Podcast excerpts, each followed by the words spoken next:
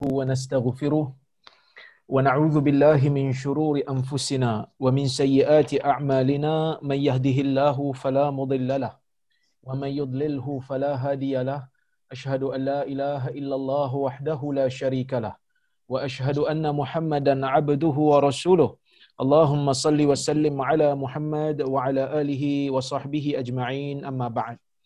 Muslimin dan muslimat yang dirahmati Allah Subhanahu wa taala sekalian, alhamdulillah. Pada malam ini kita dapat berhimpun sekali lagi bersama-sama untuk menyambung semula kuliah kita berkaitan dengan kitab yang ditulis oleh Al-Imam An-Nawawi rahimahullah iaitu kitab Riyadhus Salihin. Dan insya-Allah hari ini kita akan bermula dengan hadis yang ke-16 uh, di dalam bab uh, Al-Mujahadah kalau tak silap saya ha, bab mujahadah iaitu bab kesungguhan dalam beramal dan hadis yang ke-110 di dalam keseluruhan kitab ini. Kata Al-Imam Nawawi rahimahullah As-sadis ashar an Abi Mas'ud Uqbah ibn Amr Al-Ansari radhiyallahu anhu qala لما نزلت آية الصدقة كنا نحامل على ظهورنا فجاء رجل فتصدق بشيء كثير فقالوا مرا. وجاء رجل آخر فتصدق بصاع. فقالوا إن الله لغني عن صاع هذا. فنزلت الذين يلمزون المتطوعين من المؤمنين في الصدقات والذين لا يجدون إلا جهدهم. الآية سورة التوبة. الآية Ah, sittah ah, sittis'ah wa sab'in muttafaqun alaih. Yang bermaksud hadis yang ke-16 dalam bab ini daripada Abu Mas'ud Uqbah bin Amr Al-Ansari radhiyallahu anhu katanya ketika mana turunnya ayat sedekah ah, ketika mana turunnya ayat perintah untuk kita melakukan infak fi sabilillah kunna nuhamil ala zuhurina sesungguhnya kami dulu bila turun aja ayat perintah untuk melakukan sedekah turun aja perintah untuk melakukan pemberian. Terutamanya harta di dalam di dalam di dalam agama ini untuk jalan Allah. Kunna nuhamil ala zuhurina.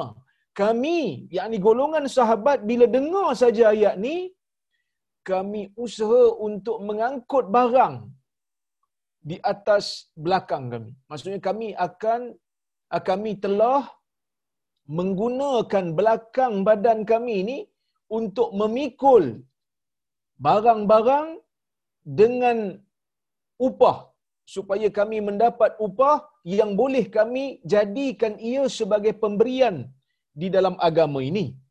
Faja'a rajulun fatasaddaqa bi syai'in kathir.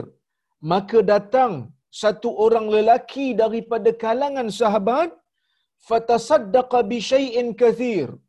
Datang satu orang sahabat setelah dia ambil upah menggunakan belakang badan dia menggunakan kudrat dia untuk dia bersedekah dia bawa harta yang banyak. Maka dia bersedekah.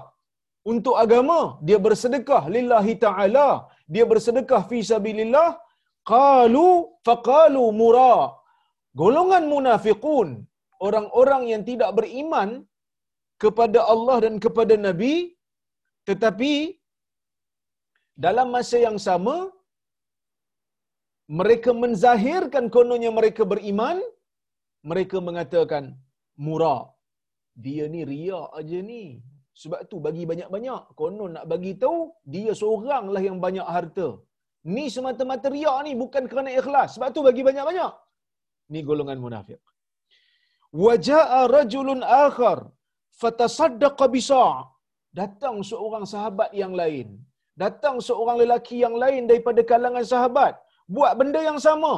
Pergi kerja pergi usaha cari duit dengan menggunakan kudrat yang ada dengan semangat. Bila dapat lebihan harta mereka akan meninfakkan untuk Allah Azza wa Jalla maka dia dapatlah sebahagian bisa' sa' sa' ni maksudnya satu gantang sa' dalam bahasa Arab maksud gantang Gantang ni sa' satu sa' arba'atu amdad. Apa maksud amdad? Empat kali tadahan tangan orang Arab. So kalau satu ni dipanggil mud. Satu mud, empat kali ni satu gantang. Ha, cuma gantang ni adalah gantang Madinah, ada gantang Baghdad. Yang saya bincang ni gantang Madinah. Gantang Madinah, empat kali tadahan tangan. Maksud empat kali tadahan tangan, ah, yang tu dipanggil satu gantang. Sukatan. Ya? Maka dia bawa satu gantang, empat tadahan tangan, dia berikan untuk agama, dia berikan untuk Islam. Faqalu inna Allah laghaniyun an sa'i hadha. Orang-orang munafik bila tengok dia bagi satu gantang, dia kata sesungguhnya Allah maha kaya daripada pemberian kau ni. Maksud dia orang nak kata, kalau banyak ni baik tak payah. Maksudnya orang munafik ni dia serba tak kena. Bagi banyak kata bangga diri, bagi sikit kata baik tak payah. Serba tak kena. Jadi apa yang dia orang buat? Dia orang tahu komplain. Apa benda pun dia orang tak buat, yang dia orang tahu mempelekehkan. Fanazalat. Maka turun ayat. Allah Subhanahu wa taala berfirman, "Alladzina yalmizuna al-muttawwi'ina minal mu'minina fi sadaqat." Sesungguhnya orang-orang munafik yang mencela sebahagian daripada orang beriman mengenai sedekah-sedekah yang mereka berikan secara tanpa paksaan, secara sukarela. Kemudian walladzina la yajiduna illa juhdahum dan mereka mencela orang-orang yang tidak buat dapat memberikan apa-apa yang boleh disedekahkan melalui sekadar apa yang mereka mampu. Ayat ni panjang lagi, Imam Nawawi bawa sebahagian saja. Yang mana kalau kita tengok ayat ni Allah Taala uh, sambung dengan dengan dengan uh, panjang.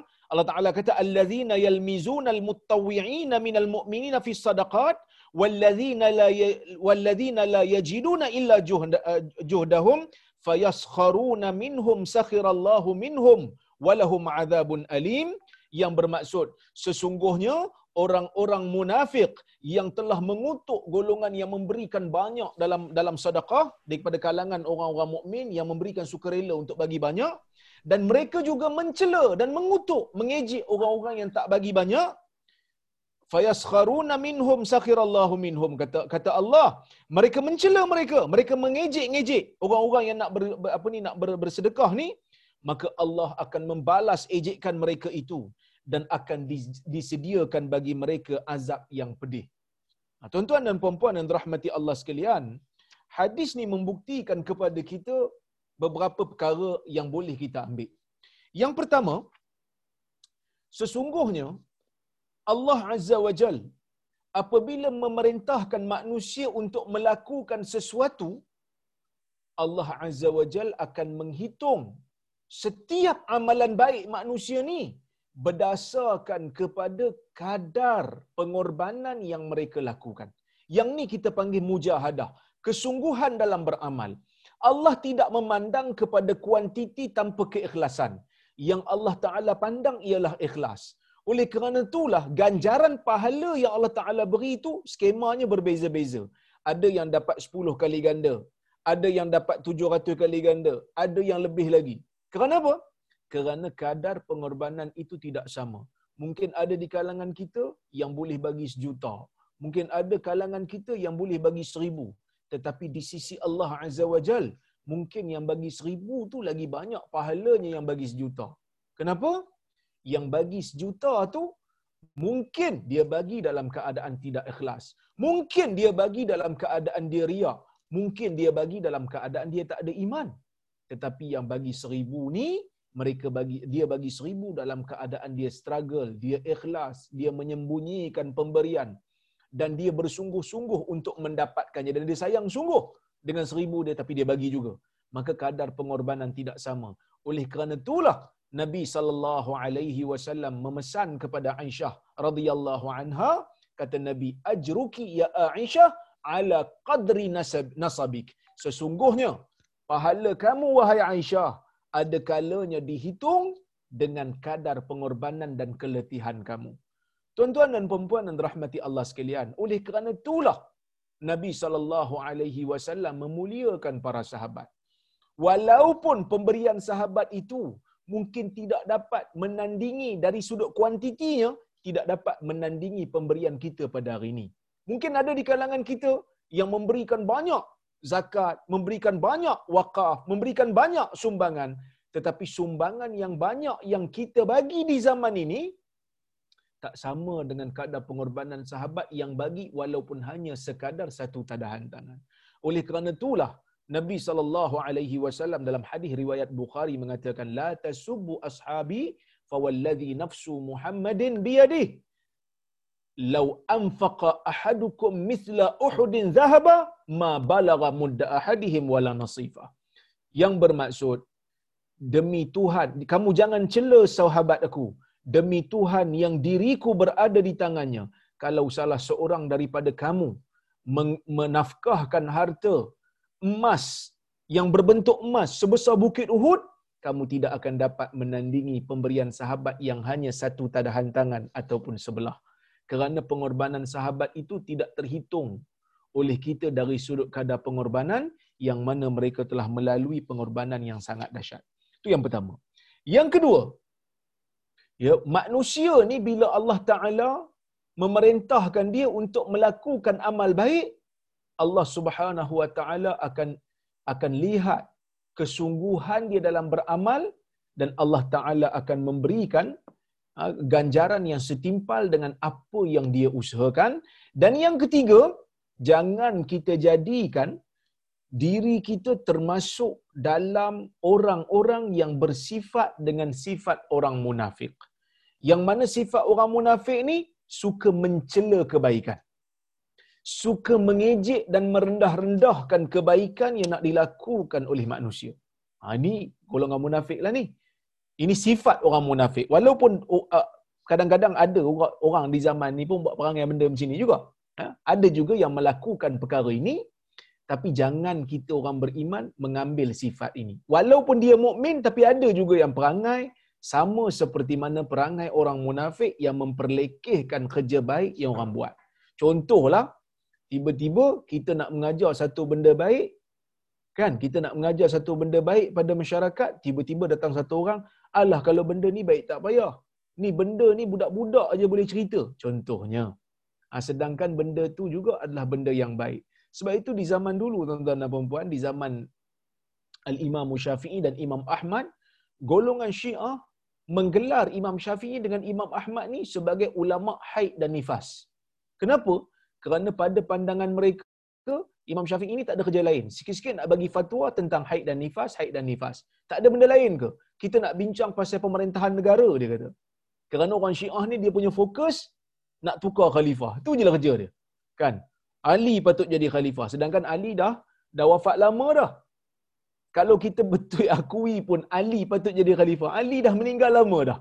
Tapi orang Syiah dia tak boleh keluar, dia tak boleh move on daripada benda tu sampai dia kata siapa yang bincang benda yang berkaitan dengan taharah, yang berkaitan dengan bersuci, dia gelarkan dengan nama ulama haid dan nifas. Sedangkan haid dan nifas ni kalau kita tekuni betul-betul, ia akan menjadikan seseorang itu sah ataupun tidak dalam bak salat yang merupakan ia perkara besar di dalam agama. Jadi jangan kita ni memperlekehkan perkara baik walaupun sikit. Ada benda baik akui itu benda baik. Ha, sebab itu Nabi sallallahu alaihi wasallam berpesan ha, kepada kita dalam sebuah hadis riwayat Tirmizi, la yahqiranna ahadukum minal ma'rufi syai'a walau an talqal akhaka biwajhin taliq. Fa in ishtaraita qidran fa in ishtaraita lahman aw qidran fa akthir maraqatahu wa akthir wa aghrif li jarika minhu atau kama qal. Yang bermaksud jangan ada salah seorang daripada kamu memperlekehkan perkara baik walaupun sedikit. Walaupun hanya dengan kamu bertemu dengan saudara kamu dengan muka yang ceria. Ha, tak ada apa nak bagi senyum. Senyum juga merupakan satu perkara baik. Ha, kalaulah salah seorang daripada kamu membeli daging kata nabi ataupun membeli gulai yang ada kuah maka perbanyakkanlah kuahnya dan cedokkan untuk jiran, berikan kepada jiran supaya kebaikan itu dapat disebarkan walau hanya dengan memberi kuah. Kan ni kadang-kadang bila kita bagi kuah kita kata kuah baik tak payah. Paling tidak diingat kat kita dia nak bagi kat kita. Kita pergi kedai mamak pun order benda bayar pun dia bagi kuah je kari, dia tak bagi isi pun. Yang tu kena bayar. Orang bagi kat kita kuah free. Kita pelikih. Ha, jangan. Selagi mana diingat kat kita, kita kata terima kasih banyaklah bagi kuah pun Alhamdulillah seribu rahmat dah. Kan? Ha, kadang-kadang orang nak buat jamuan ke apa kan. Kita minta potluck. Ha, dia nak bagi apa? Dia kata saya buat tisu je lah. Ada orang kata tisu baik tak bayar. Murah je. Kau ni bukan main lagi. Dah dia nak bagi yang tu je yang dia mampu. Kita terima. Tapi kalau semua buat tisu, tak jadi, tak jadi jamuan je lah. Kita lalak mulut je. Baik. Kemudian, tuan-tuan dan perempuan berahmati Allah sekalian. Hadis ni juga menggalakkan kita untuk melakukan sedekah ha, walaupun hanya dengan perkara yang sedikit. Sedekah ni keberkatan. Benda yang berkat, ia akan bertahan lama. Walaupun kita bagi sikit, tapi kita rasa kadang-kadang sikit, tetapi ia dia akan dirasakan oleh orang yang memerlukan sebagai besar. Kadang-kadang kita rasa macam tak ada apa pun.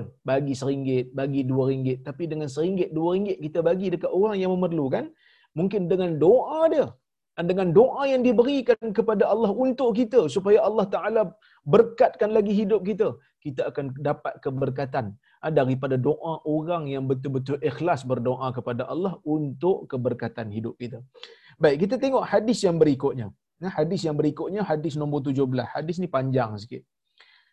Kata Al-Imam Nawawi rahimahullah, "As-sabi' ashar an Sa'id ibni Abdul Aziz عن ربيعة ابن يزيد عن أبي إدريس الخولاني عن أبي ذر جندب ابن جنادة جندب ابن جنادة رضي الله عنه عن النبي صلى الله عليه وسلم فيما يروي عن الله تبارك وتعالى أنه قال يا عبادي إني حرمت الظلم على نفسي وجعلته بينكم محرما فلا تظالموا.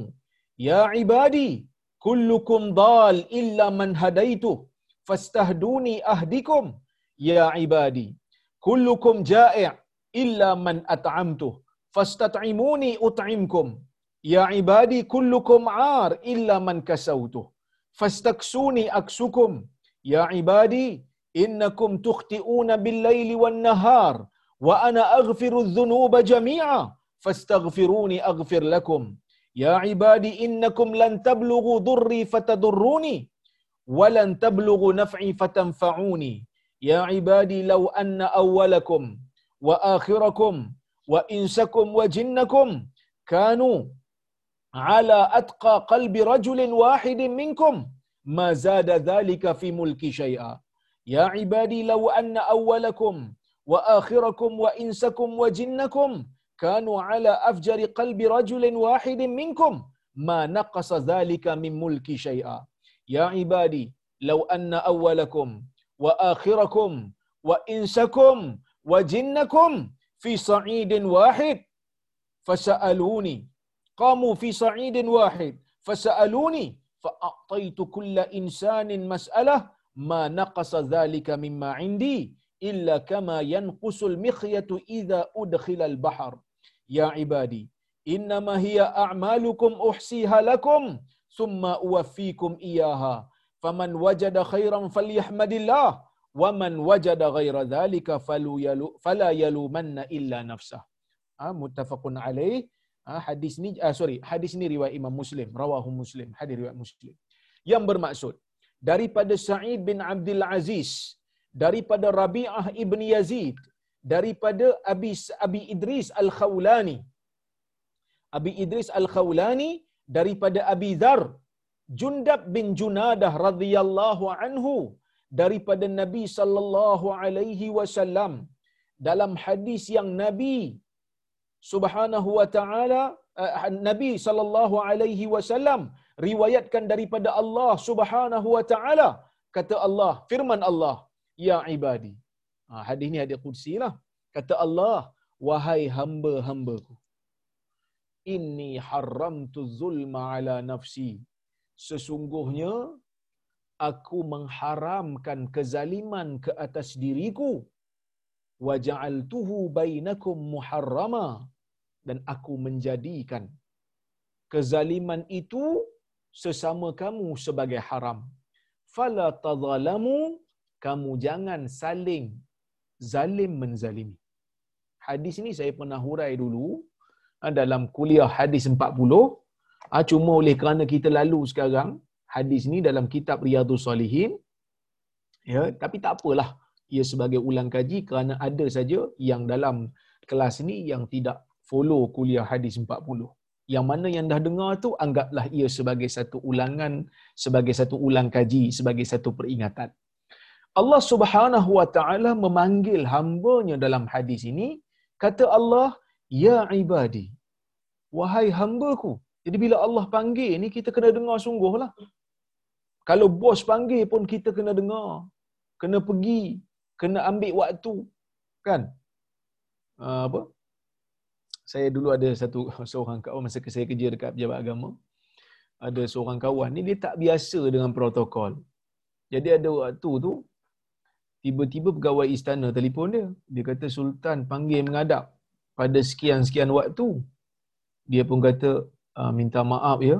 Saya tak free waktu tu. Boleh boleh waktu lain tak? Sekali bila dapat tahu dekat bos yang besar, dia kata kalau sultan panggil, tak free pun kena free. Waktu sakit perut pun tahan dulu, jangan pergi toilet dulu sebab sultan panggil. Kerana ini protokol. Bila sultan panggil, kita tak boleh kata kita tak free. Ah, melainkan kalau betul-betul dalam keadaan sakit ke koma ke tu lain ceritalah. Tapi kalau boleh adjust waktu lain untuk kita susun jadual untuk orang lain, kita susun jadual untuk orang lain. Waktu sultan panggil, kita kena kosongkan waktu kerana sultan panggil. Kerana raja panggil. Tu raja tuan-tuan dan puan. Yang ni bukan raja, yang ni Allah Taala panggil. Jadi kena dengar. Tengah buat apa pun kena dengar sekejap. Allah Taala panggil. Raja segala raja yang menguasai segala kerajaan yang ada di atas muka bumi ni panggil. Ya ibadi kata Tuhan. Wahai hamba-hambaku. Kalau kita rasa diri kita hamba Tuhan dengar. Allah Ta'ala kata apa? Inni haramtu zulma ala nafsi. Sesungguhnya aku mengharamkan kezaliman ke atas diriku. Bila kata zalim ni, apa zalim? Apa definisi zalim? Definisi zalim ni ulama berbeza pendapat. Oleh kerana berbeza pendapat dalam meletakkan definisi zalim lah ulama berbeza pendapat. Allah ni boleh ke buat zalim? Kalau ikut hadis ni, maksudnya zalim tu tak mustahil lah bagi Allah. Sebab tu Allah Ta'ala haramkan ke atas diri dia. Maksudnya benda tu boleh, tapi dia tak mau. Allah ni bersifat adil. Boleh tak Allah berlaku zalim? Nampak zahir hadis ni macam boleh. Sebab Allah Ta'ala kata, aku haramkan. Maksud benda tu boleh buat, tapi aku tak mau buat. Sama lah macam benda haram dalam dunia ni. Kita boleh buat tak benda haram? Boleh buat. Tapi kenapa tak buat? Kerana Tuhan tak bagi. Tapi dari sudut kemungkinan boleh. Ada sebahagian ulama kata, tak, Allah Ta'ala mana boleh buat benda benda zalim. Allah Ta'ala tak mungkin akan buat benda zalim. Saya melihat perbezaan pandangan di kalangan ulama. Hanyalah dari sudut Mungkin ke tidak Allah Ta'ala buat benda zalim? Tapi mereka sepakat mengatakan Allah tak buat. Allah tidak melakukan perkara yang zalim. Tapi adakah perkara zalim tu mungkin ataupun tidak untuk dibuat? Ha, yang ni yang ulama berbeza setelah mereka sepakat Allah Ta'ala tak buat benda zalim. Bila tak buat tu mungkin ke tak mungkin? Kalau dia nak buat boleh tak? Sebahagian ulama seperti Al-Imamun Nawawi rahimahullah, dia mengatakan tidak mungkin mustahil pada akal Allah Ta'ala boleh buat zalim. Tak mungkin. Kalau Allah Ta'ala nak buat, memang tak boleh. Kerana benda tu mustahil pada akal. Contoh. Ha? ha? Bukan contoh. Kenapa benda ni berlaku? Kenapa khilaf ni berlaku? Khilaf ini berlaku ataupun perbezaan pandangan ini berlaku disebabkan oleh kerana definisi zalim tu ulama berbeza pendapat. Apakah definisi zalim? Di sana ada tiga definisi zalim.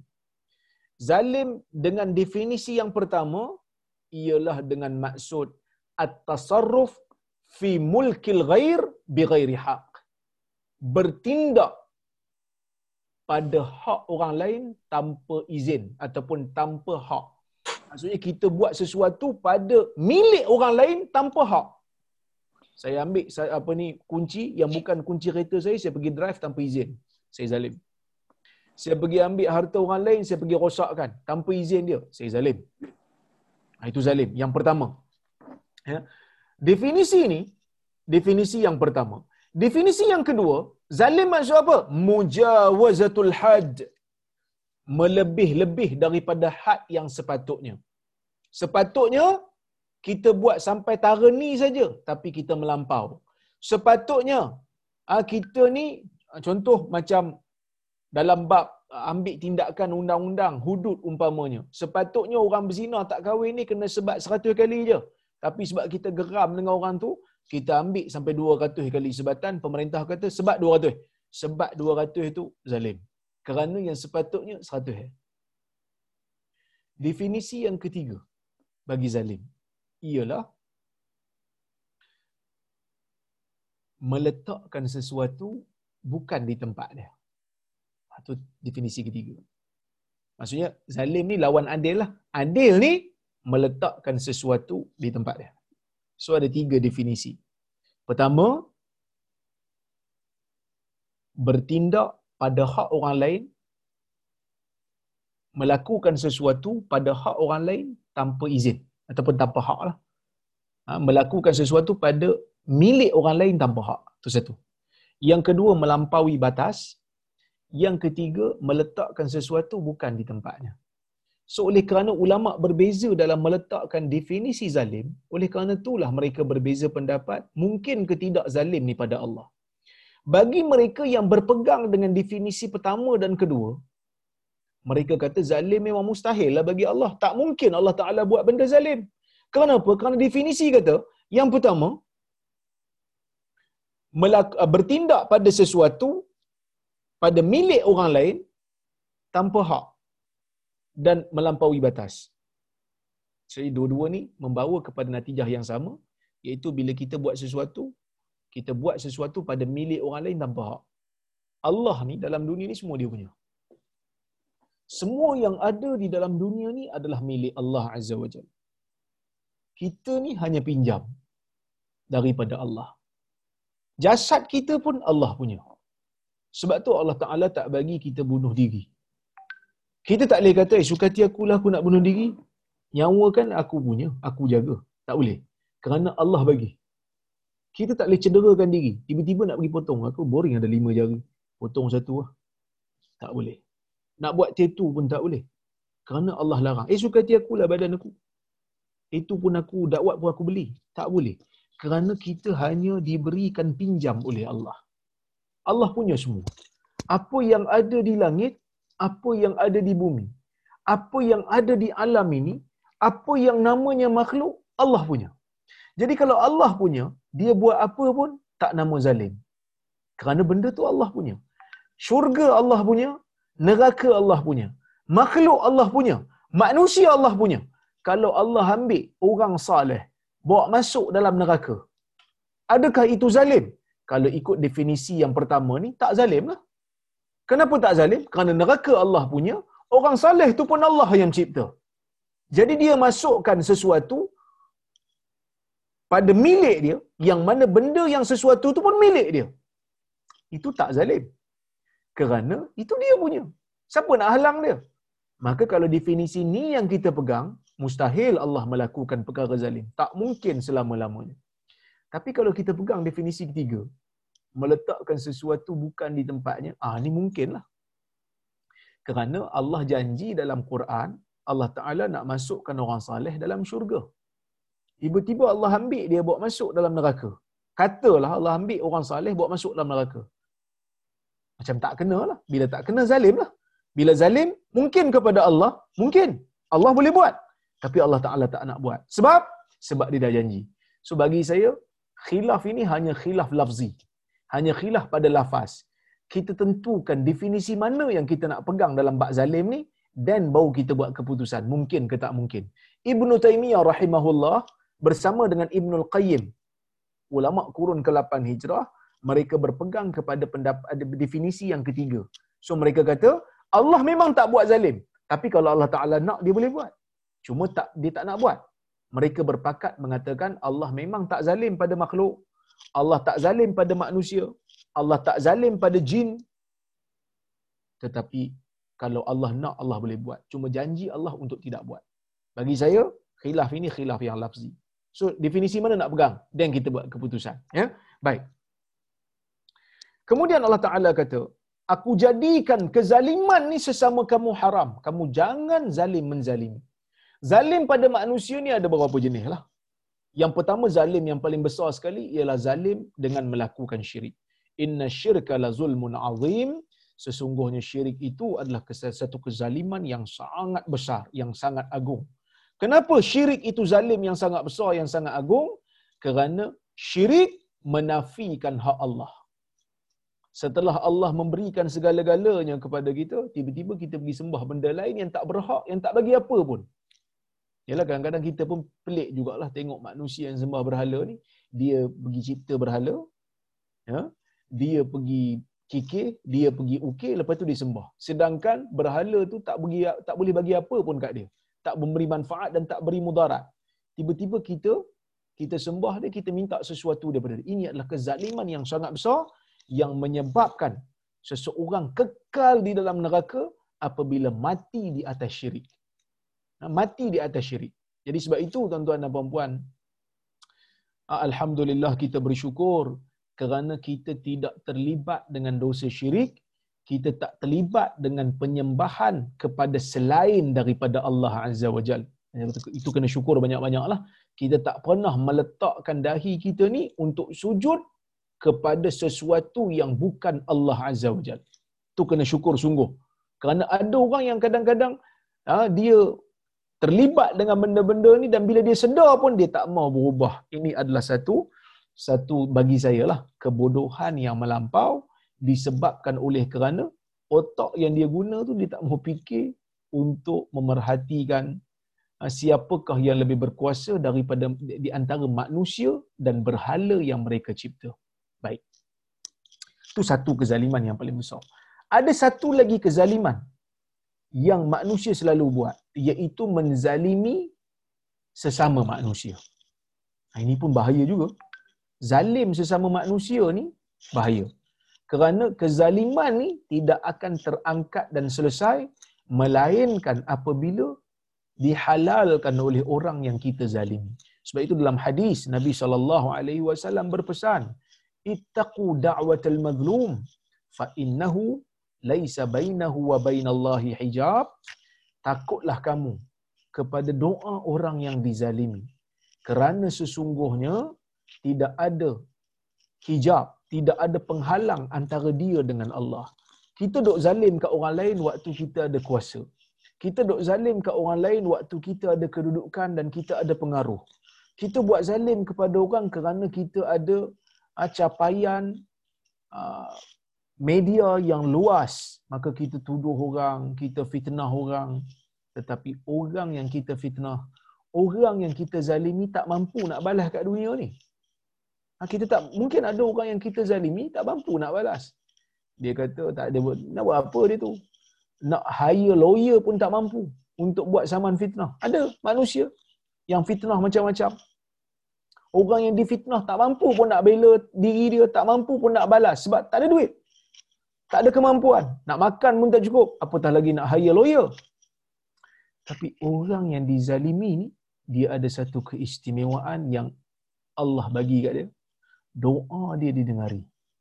Walaupun dia tu jahat pada diri dia. Tapi dia tak buat jahat pada orang.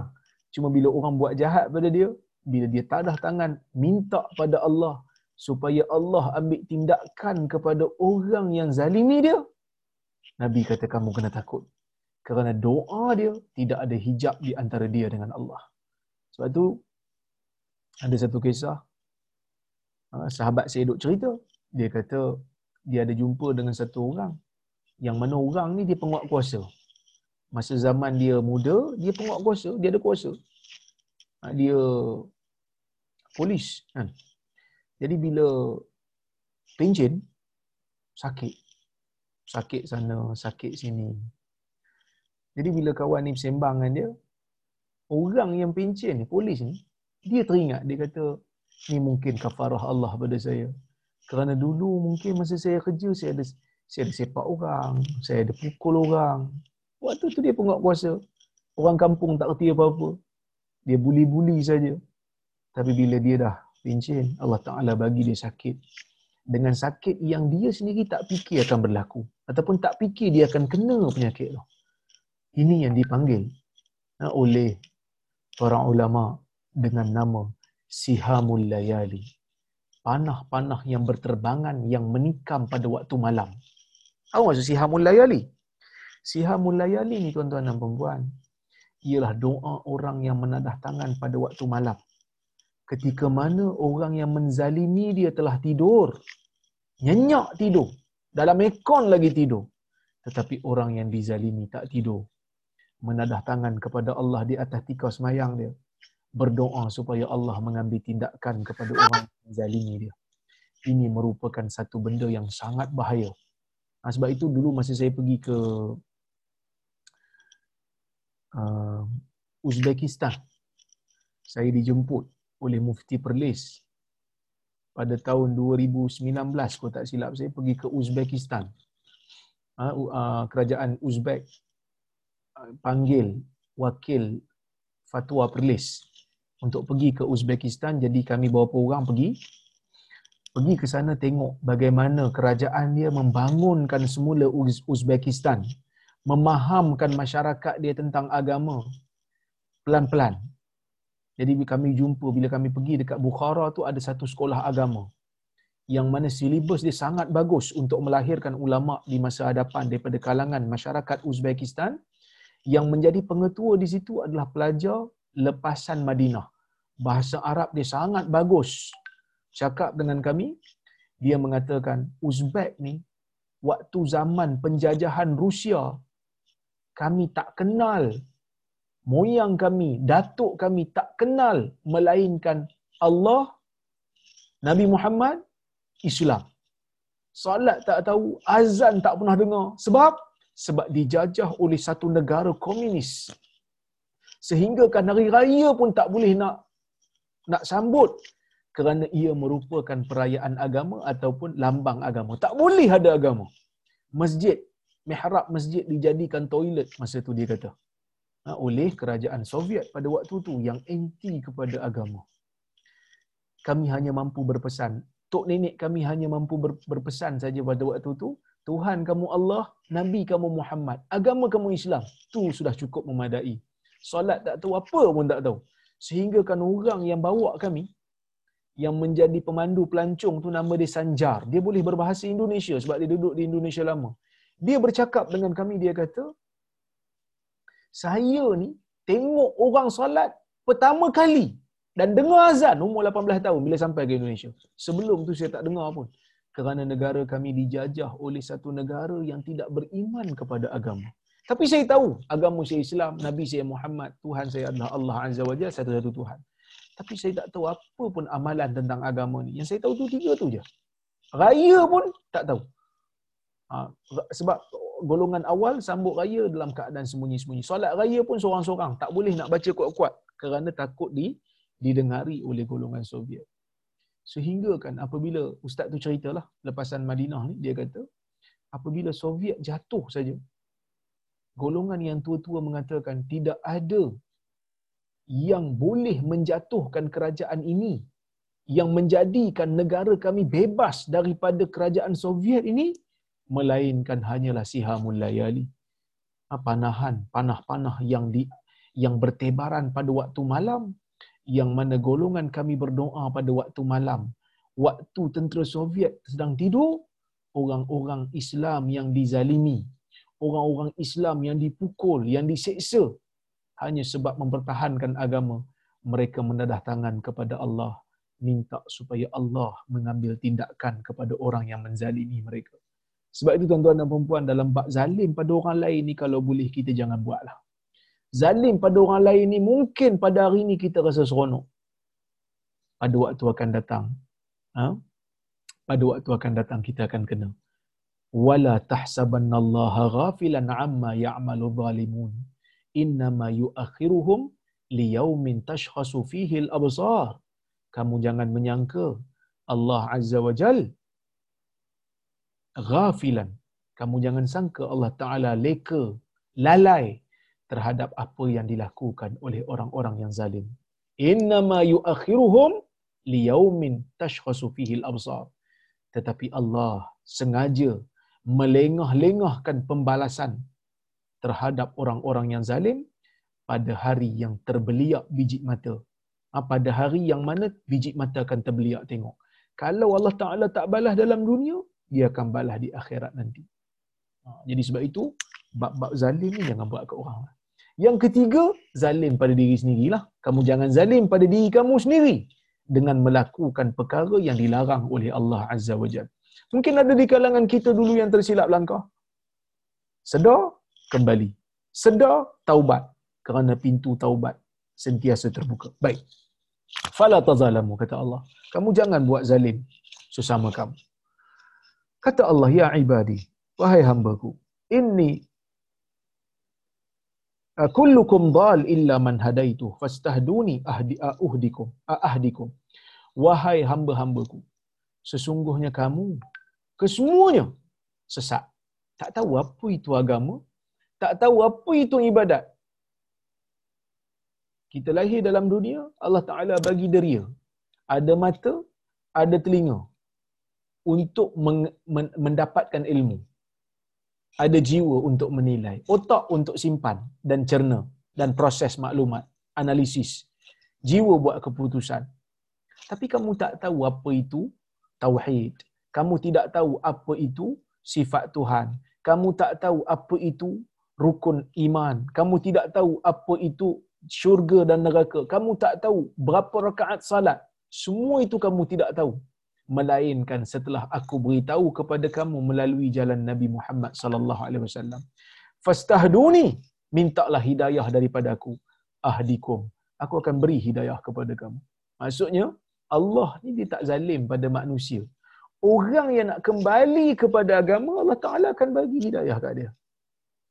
Allah Ta'ala akan bagi. Tidak ada yang menghalang hidayah daripada seseorang, melainkan dia yang tak mau untuk menerima hidayah. Walaupun ada orang kata sebenarnya seruan tak sampai lagi, saya bukan tak mau. Seruan tak sampai. Seruan dah lama dah sampai. Sebab kadang-kadang ada orang dia kata, saya bukan apa, saya tak mau hipokrit. Saya tak mau hipokrit. Sebenarnya tidak ada istilah hipokrit dalam nak melaksanakan tuntutan agama ni. Bila mana Allah Subhanahu Wa Taala perintahkan kamu untuk melakukan sesuatu, kamu kena buat.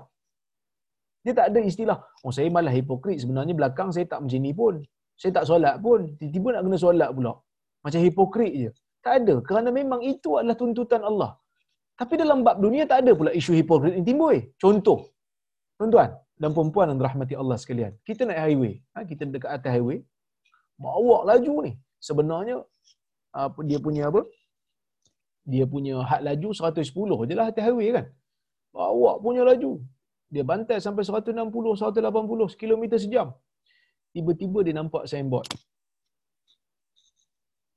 Sila berhati-hati, kamera di hadapan. Ha, dia nampak, dia pun buka waste. Bila kamera, jauh mana lagi kamera ni? Oh, dia tengok dekat-dekat nak sampai nak, nak sampai dekat apa? Kamera lah ni, kan? Kamera yang boleh tangkap gambar tu lah. Apa dia buat? Kebiasaan. Kebiasaannya dia akan slow. Supaya jadi 110 je kereta dia. Daripada 180 tu dia slow. Bukan kereta dia seorang. Kebanyakannya saya kalau naik highway nak pergi Kipo kat kawasan uh, Sungkai tu dia selim, antara Liver dengan Sungkai. Kalau tak silap saya ada satu kamera. So, kebanyakan kereta yang lalu kat situ dia akan dia akan slow. Adakah itu nama hipokrit lepas tu tak timbul hipokrit pula. Patutnya jalan lah 180 tapi dia tahu kalau aku bantai 180 kamera tangkap lebuhlah 300 kena zaman ha, patutnya dalam bab tu Cakap belakang polis, saya bukan ni tuan, saya bukan tak boleh bawa 110, saya tak mau hipokrit. Tapi dia tahu, 300 itu rugi. Banyak benda boleh beli dengan 300. Tuan-tuan dan puan rahmati Allah sekalian. Kita bercerita dalam hukum agama ni, dia bukan hukum sekadar 300 nak bayar. Dia dalam masalah syurga dan neraka yang lebih hebat pada tu. Kalau 300 pun kita sayang sampai boleh slowkan kereta supaya ikut had laju yang ditetapkan ikut undang-undang, sepatutnya dalam bab agama ni yang berkaitan dengan syurga dan neraka ni sepatutnya lagilah kita kena serius. Ha, sepatutnya lagilah kita kena berhati-hati. Maka tak perlu timbul isu isu hipokrit hipokrit lah. Minta hidayah pada Allah, Allah akan bagi. Ya ibadi, kullukum ja'i. Wahai hamba-hambaku, semua di kalangan kamu itu lapar illa man at'amtu kecuali orang yang aku beri makan. Fastat'imuni ut'imkum. Mintalah makan daripada aku, aku akan berikan kau makan. Maksud yang beri makan ni Allah Azza wa Jal. Yang beri makan, yang beri rezeki Allah. Jadi kamu tak perlu minta makan pada manusia, kamu tidak perlu mengampu lebih-lebih pada manusia. Ada waktu Allah Taala akan beri kamu makan. Kamu hanya diberi makan oleh Allah, bukan diberi makan oleh manusia. Sebab itu golongan sahabat ketika mana uh, diberikan ancaman oleh Hajjaj yang zalim pada masa tu, gubernur yang menguasai Hijaz pada zaman tu, dia nak bunuh aja golongan sahabat ni. Kata kalau kau tak taat pada aku, aku bunuh. Tak dengar cakap aku, aku bunuh kamu. Golongan sahabat kata kalau aku kalau kami tahulah nyawa kami berada di tanganmu, dah tentu kami sembah kamu lama dah. Tapi bukan kamu yang kami sembah, Allah yang kami sembah.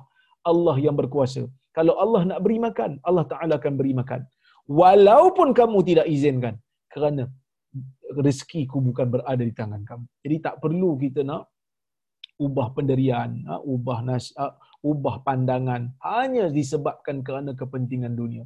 Terus bercakap dengan yang benar, terus bercakap dengan benda yang Allah redha, terus mempertahankan kebenaran. Rezeki akan datang kemudian. Ha, rezeki akan datang kemudian, kamu tak perlu bimbang, tak perlu risau. Ni saya sebut ni orang yang macam saya lah.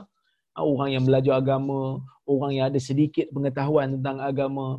Kadang-kadang dalam bab nak bercakap benar ni, kadang-kadang banyak pertimbangan kita, banyak kita punya kita punya tak yakin dengan janji Tuhan tu. Nak cakap benda betul itu macam ish, sekarang kalau cakap ni sekarang orang tak suka pula. Kau cakap benda ni sekarang hilang pula projek, hilang pula. Itu semua tak perlu fikir. Allah Azza wa Jal akan menguruskan rezeki kamu, kamu buat kerja kamu. Cakap benda yang betul. Baik. Ya ibadi kullukum ar illa man kasautu fastaksuni aksukum wahai hamba-hambaku semua di kalangan kamu ini berada dalam keadaan telanjang tidak berpakaian kecuali orang yang kamu eh, kecuali orang yang aku pakaikan so, kecuali aku yang beri rezeki untuk kamu beli pakaian fastaksuni aksukum mintalah pakaian daripadaku aku akan berikan kepada kamu ya ibadi kul innakum tukhti'una bil-laili wan-nahar wa ana aghfiru dhunuba jami'a fastaghfiruni aghfir lakum. Wahai hamba-hambaku kamu semua melakukan dosa pada waktu malam dan siang. Dan aku mengampunkan dosa kamu keseluruhannya. Mintalah ampun daripadaku aku akan berikan ampun kepada kita tengok. Allah Taala punya gaya bahasa sangat tersusun sangat seimbang mula-mula Allah Taala sebut pasal kezaliman kamu jangan buat dosa kamu jangan melakukan kezaliman pada diri kamu dan orang lain. Kamu jangan melakukan syirik pada Allah. Kamu kena tahu, sesungguhnya kamu ni tak ada nilai pun di sisi Allah. Apa yang ada pada kamu ni semua Allah Ta'ala beri.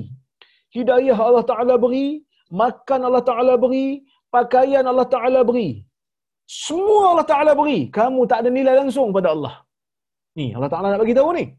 Kamu jangan buat zalim. Kamu jangan syirik pada Allah. Jangan buat zalim pada orang. Jangan buat zalim pada diri kamu. Sebab? Sebab Allah Azza wa Jal ketika menciptakan kamu, kamu memang tak ada nilai pun. Hidayah pun kamu tak tahu. Makanan pun kamu tak mampu. Untuk cipta sendiri, pakaian pun kamu tak mampu untuk cipta sendiri. Semua Allah Ta'ala beri dengan rezeki yang kamu yang kamu cari dalam dunia ni Allah Taala izinkan untuk dapat. Baru kamu dapat? So jangan sombong. Jangan takabur tapi Allah Taala tahu manusia ni dia bukan maksum. Yang nabi je maksum. Manusia dia tak maksum. Saya ada dosa tuan-tuan dan puan pun ada dosa. Ada kalanya kita tewas ada kalanya kita mengambil jalan yang salah ada kalanya kita buat dosa Allah Ta'ala kata, walaupun kamu tidak ada nilai di sisi Allah, walaupun kamu hidup dalam dunia mengharapkan ihsan daripada Allah, tetapi kamu jangan lupa minta ampun daripada Allah. Maka sebab itu Allah Ta'ala kata, sesungguhnya kamu ni dahlah tak ada nilai. Kamu ni dahlah hidup dalam dunia bagi semua aku bagi. Buat dosa lagi. Innakum tukhti'una bil-laili wan-nahar sesungguhnya kamu melakukan dosa pada waktu siang dan malam wa ana aghfiru dzunuba jami'a tapi kamu kena ingat walaupun aku bagi segala-galanya pada kamu Kamu buat dosa pada aku. Minta ampun. Jangan lupa minta ampun. Wa ana aghfiru dzunuba jami. Aku ampun semua dosa. Kecuali orang yang mati di dalam syirik, yang tu tak diampun. Selagi mana kamu ada lagi nyawa dalam dunia ni, minta ampun. Taubat. Aku akan ampunkan. Kemudian Allah Ta'ala kata lagi. Ya ibadi. Innakum lan tablughu dhurri fatadurruni.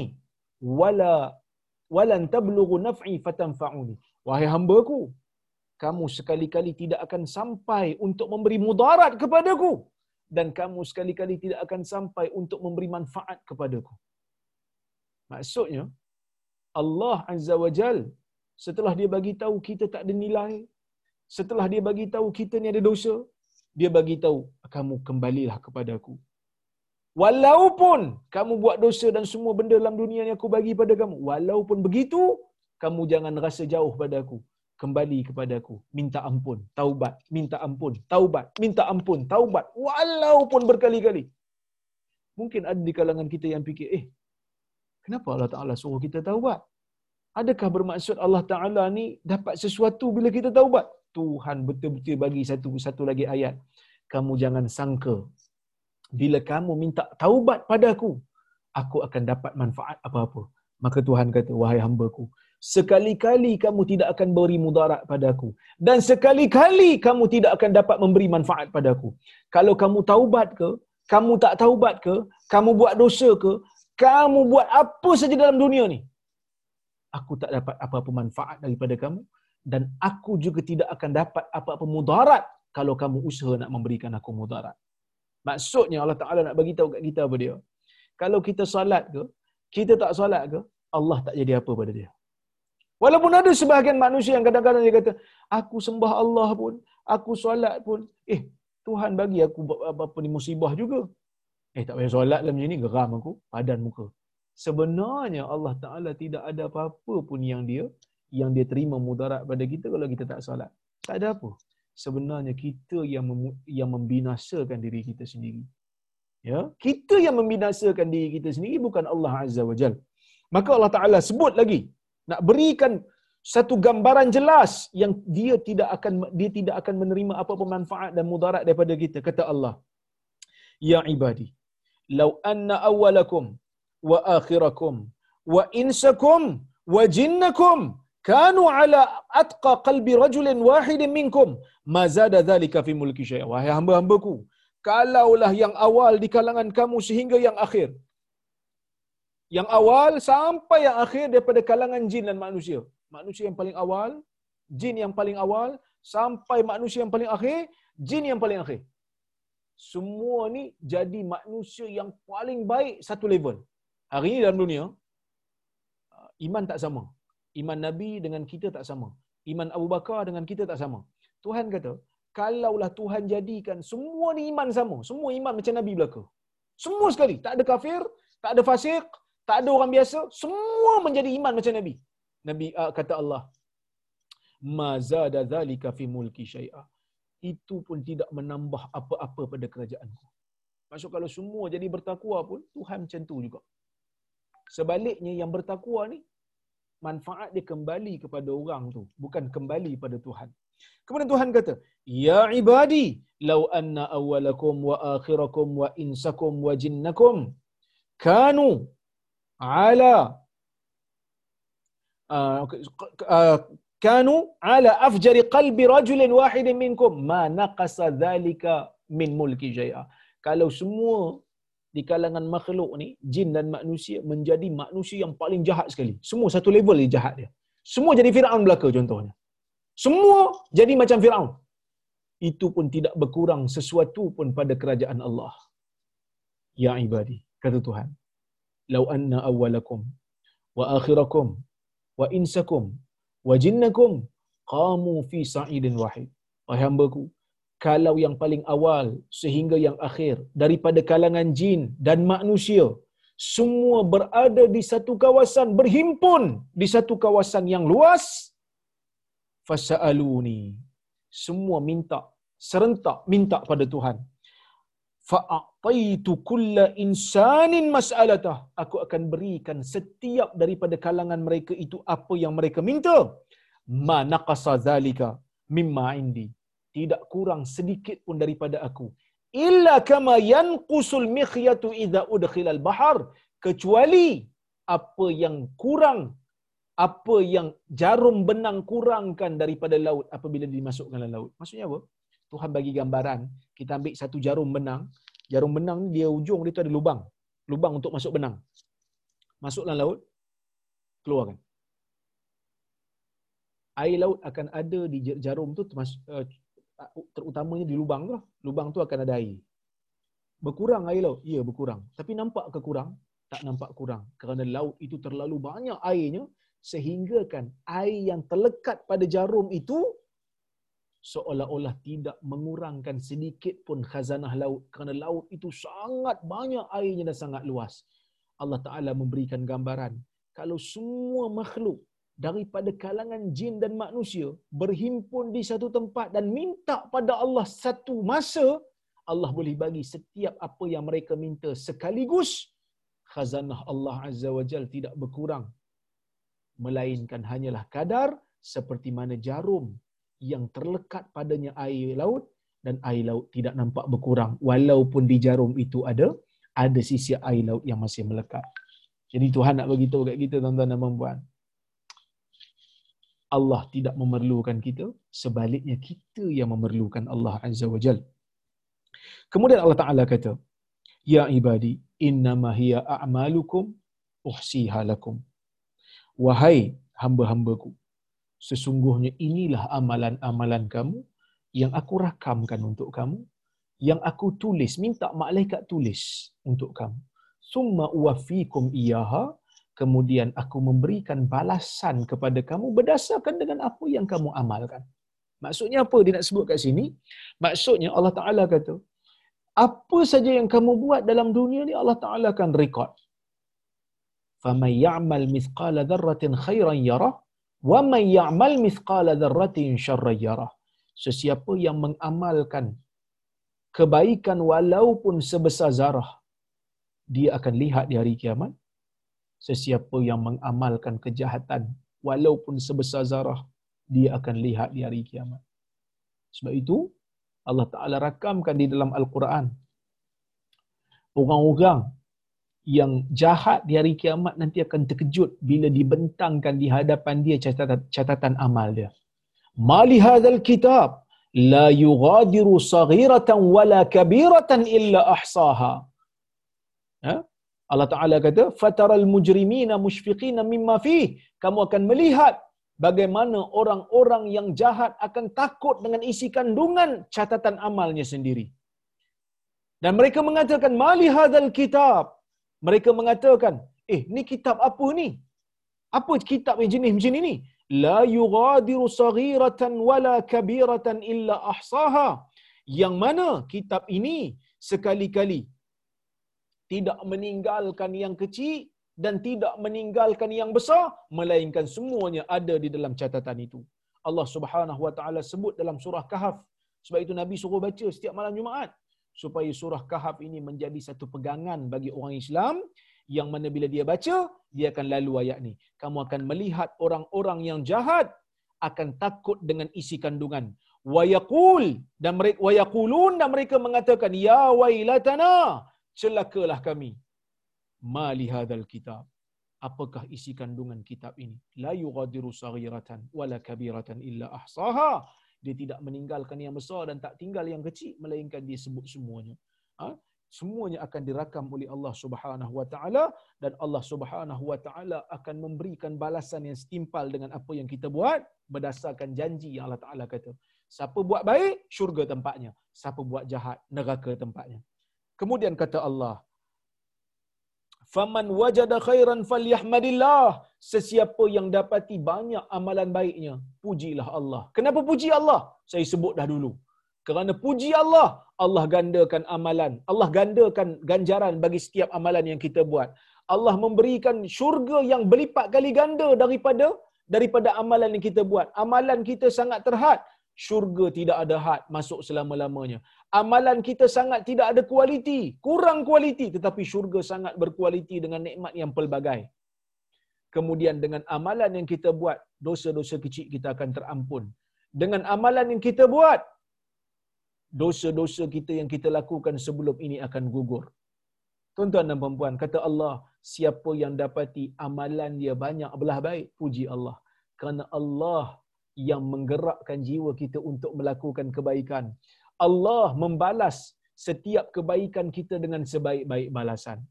Waman wajada ghaira zalik. Sesiapa yang dapati amalan dia banyak dibelah jahat.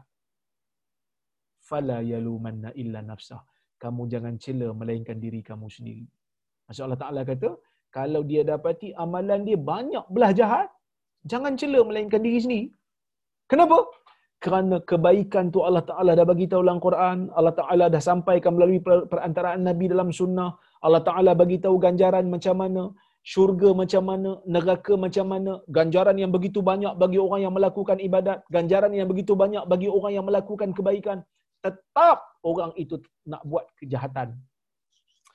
Maka tidak ada ruang lagi untuk dia cela Allah ataupun salahkan Allah. Sebab tu kalau kita baca Quran, mana ada orang masuk neraka bagi tahu, wahai Tuhan kau telah zalimi kami. Mana ada? Semua yang masuk ke neraka yang Allah Ta'ala rakamkan di dalam Al-Quran, semua menyalahkan diri mereka sendiri. Inna ata'na sadatana wa kubara'ana fa'adalluna sabila. Di antara orang yang masuk neraka tu mengadu pada Allah. Wahai Tuhan kami, sesungguhnya kami dulu mentaati orang-orang besar di kalangan kami dan pemimpin kami. Mereka yang mereka yang menyesatkan kami, bukan kami. Allah Ta'ala, mereka tidak menyalahkan Allah. Sebahagian mereka minta untuk kembali ke dunia. Ha? farji'na na'mal salihan inna muqinun kembalikanlah kami ke dalam dunia sekarang kami telah yakin semua menyalahkan diri sendiri minta peluang kedua tidak ada yang menyalahkan Allah azza wajal bila apabila mereka dimasukkan oleh Allah ke dalam neraka kerana semuanya telah diterangkan oleh Allah di dalam Quran dan sunnah. Wallahu taala a'lam. Ha? qala sa'id berkata sa'id yang kita baca sa'id tadi ni sebab itu Imam Nawawi dibawa dia bawa sanad ni panjang sikit. Ha, dia bawa biasanya dia akan sebut nama sahabat tapi dia buat panjang. Dia daripada Sa'id daripada Rabi'ah daripada Abu Idris daripada Abu Dhar maksudnya Abu Idris Al-Khawlani ni anak murid kepada Abu Dhar Sa'id kata Abu Idris ni masa dia baca hadis ni jasa ala rukbatai dia melutut di atas dua lututnya. Kenapa? Kerana dia rasa hadis ni sangat besar. Dia rasa hadis ni sangat besar dia rasa hadis ni nak menunjukkan betapa hinanya manusia di sisi Allah yang sangat mengharapkan kepada kepada keagungan Allah Subhanahu wa taala. Ya? Baik oleh kerana itu tuan-tuan dan puan-puan dan rahmati Allah sekalian kita bermujahadahlah kita bersungguhlah dalam beramal bersungguhlah dalam mengharapkan keampunan daripada Allah jangan putus asa dengan rahmat Allah dan jangan sekali-kali kita rasa bila kita beribadat Allah mendapat apa-apa manfaat daripada kita. Ha, sekadar itulah uh, perkongsian daripada saya untuk malam ini. InsyaAllah saya tengok kalau ada soalan ataupun uh, kalau ada kritik ke komentar ke boleh tak ada masalah ya. Eh banyak ni. Masya Allah.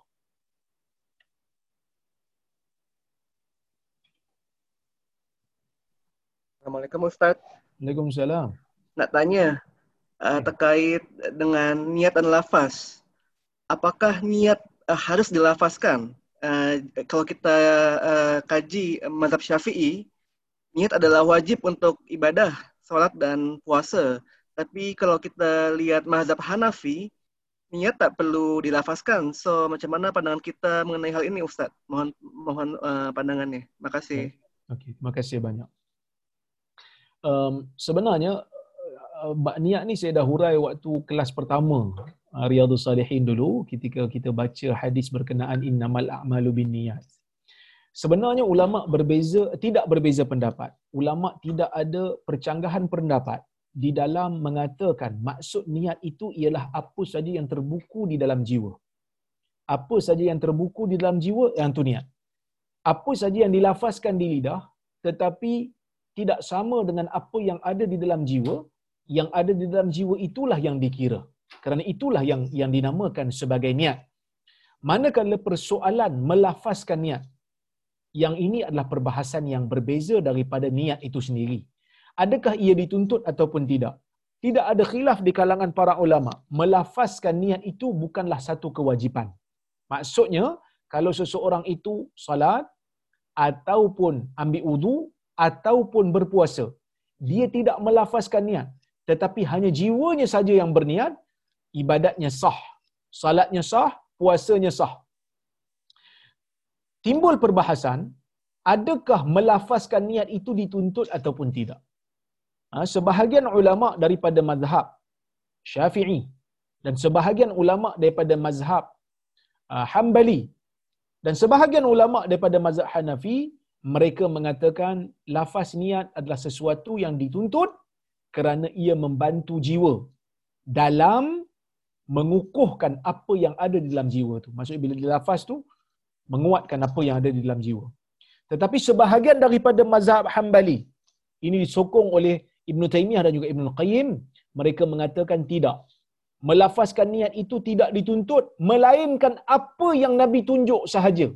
Seperti mana melafazkan ihram ketika haji dan melafazkan uh, niat ketika mana ingin menyembelih haiwan korban.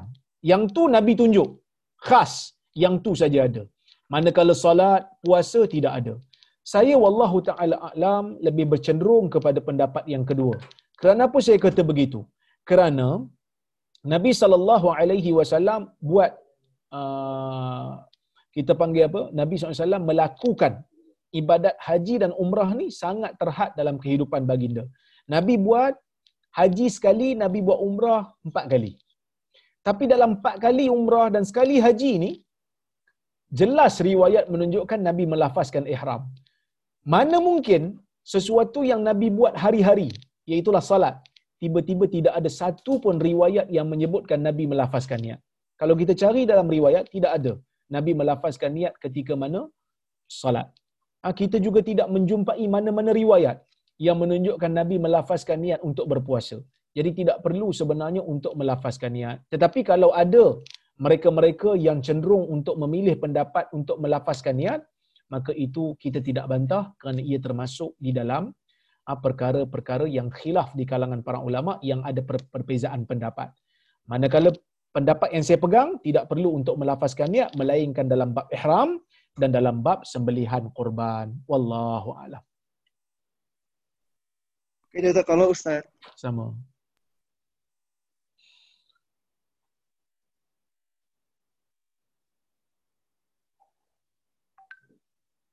Okey. Orang Palestin hidup orang Palestin kata hidup mereka susah sebab ada hadis yang berkata orang di Palestin ada ribat. Apa makna ni? Kawan saya dari Gaza yang cakap ribat ni maksudnya orang yang sentiasa berada di perbatasan jihad yang me, sentiasa berjaga-jaga untuk mempertahankan agama. Memang ada hadis dan memang kawasan itu merupakan kawasan yang akan dilanda fitnah di akhir zaman iaitu akan di, di, apa ni yang akan mendapat peperangan yang besar sebelum daripada kiamat. Ha? Jadi memang ada hadis. Jadi orang yang duduk di sana tu kalau dia bersama dengan uh, Islam dia beruntunglah kerana ribat yang ini berada dalam uh, perkumpulan yang mempertahankan agama ni akan dapat pahala yang besar di sisi Allah Subhanahu Wa Taala.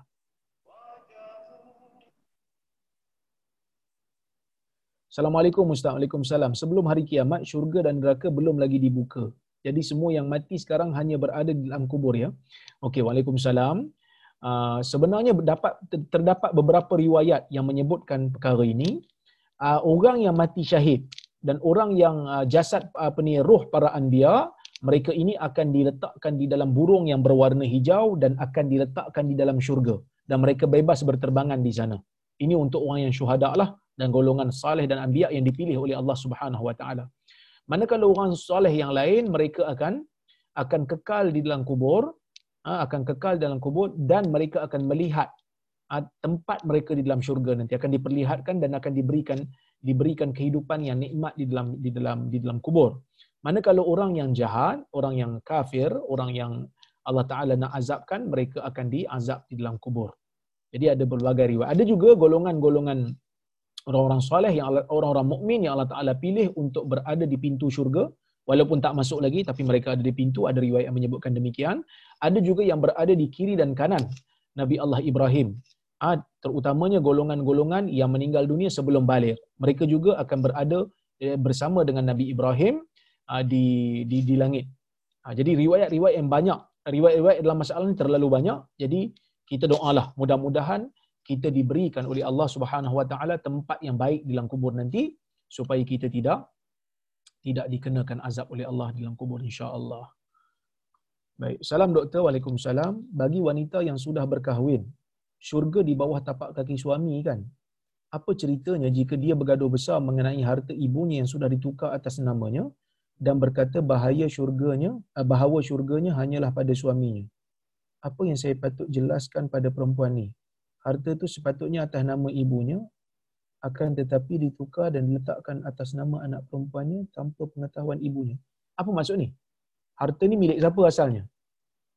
Syurga di bawah tapak kaki suami ni sebenarnya tidaklah ada hadis yang menyebut demikian. Tetapi Nabi SAW mengatakan, kalaulah seseorang itu boleh bersujud pada seseorang yang lain, aku akan suruh isteri sujud kepada suaminya. Menunjukkan besarnya hak suami ke atas isteri. Ha, bukanlah maksud boleh sujud kat suami. Tapi Nabi kata kalau boleh aku akan suruh tapi tak boleh sebab sujud hanya untuk Allah. Besarnya hak suami itu sehingga isteri kena taat kepada dia. Kena patuh kepada dia. Tapi patuh pada suami ini bukan patuh mutlak. Kalau suami suruh pergi mencuri, isteri tak wajib pergi. Kalau suami kata jangan uh, solat, isteri tak wajib pergi. Jadi taat kepada suami ini terhad kepada ta- dalam dalam lingkungan taat kepada Allah dan sesuatu yang ada manfaat untuk suami. Tapi kalau suami suruh isteri derhaka kepada mak ayah dia, yang ni tak tak wajib untuk kita buat. Bahkan fatwa perleh, tuan-tuan boleh tengok dalam masalah fatwa perleh, kalau seorang isteri keluar daripada rumah suaminya, sepatutnya kena minta izin. Tetapi dia keluar kerana nak menyelamatkan dirinya daripada dipukul oleh suami, dia tak dikira sebagai derhaka. Kerana kita mengambil dalam isu ni kita mengambil pandangan mazhab Hanafi yang mengatakan isteri wajib mempertahankan dirinya daripada dibahayakan. Ha, jadi kita kena tahu eh, taat pada suami ni bukan mutlak. Jadi kalau harta tu bukan suami punya, kita tak wajib tak wajiblah untuk taat. Tak wajiblah untuk taat kerana suami suami tidak dapat apa-apa kerana itu bukan hak suami pun. Ha, berbezalah kalau suami memberikan uh, arahan yang ada manfaat untuk suami. Contoh macam suami kata, awak uh, tolong jangan pakai baju biru lah kalau saya ada rumah. Kerana baju biru ni kalau saya tengok saya muntah. Saya tak selera tengok awak contohnya kan. So dia kena pakailah baju warna oren ke baju warna lain lah kan. Ha, itu ada manfaat untuk suami. Ha, tapi kalau suami uh, perintahkan sesuatu yang tak ada manfaat untuk suami dan tak ada ketaatan pula dalam pada Allah dan Rasul. Ha, jangan semayang pula dia kata. Jangan pergi semayang maghrib. Semayang maghrib, kira tak taat pada aku. Kita lebih taat pada Allah berbanding taat pada suami. Jadi saya kira cukuplah sekadar tu untuk malam ini. Ah, apa yang baik datang daripada Allah, apa yang buruk datang dari kelemahan diri saya. Saya mohon maaf kalau ada terkasar bahasa tersilap kata. Aku qauli hadza wa astaghfirullahal azim li wa lakum. Wassalamualaikum warahmatullahi wabarakatuh. Waalaikumsalam.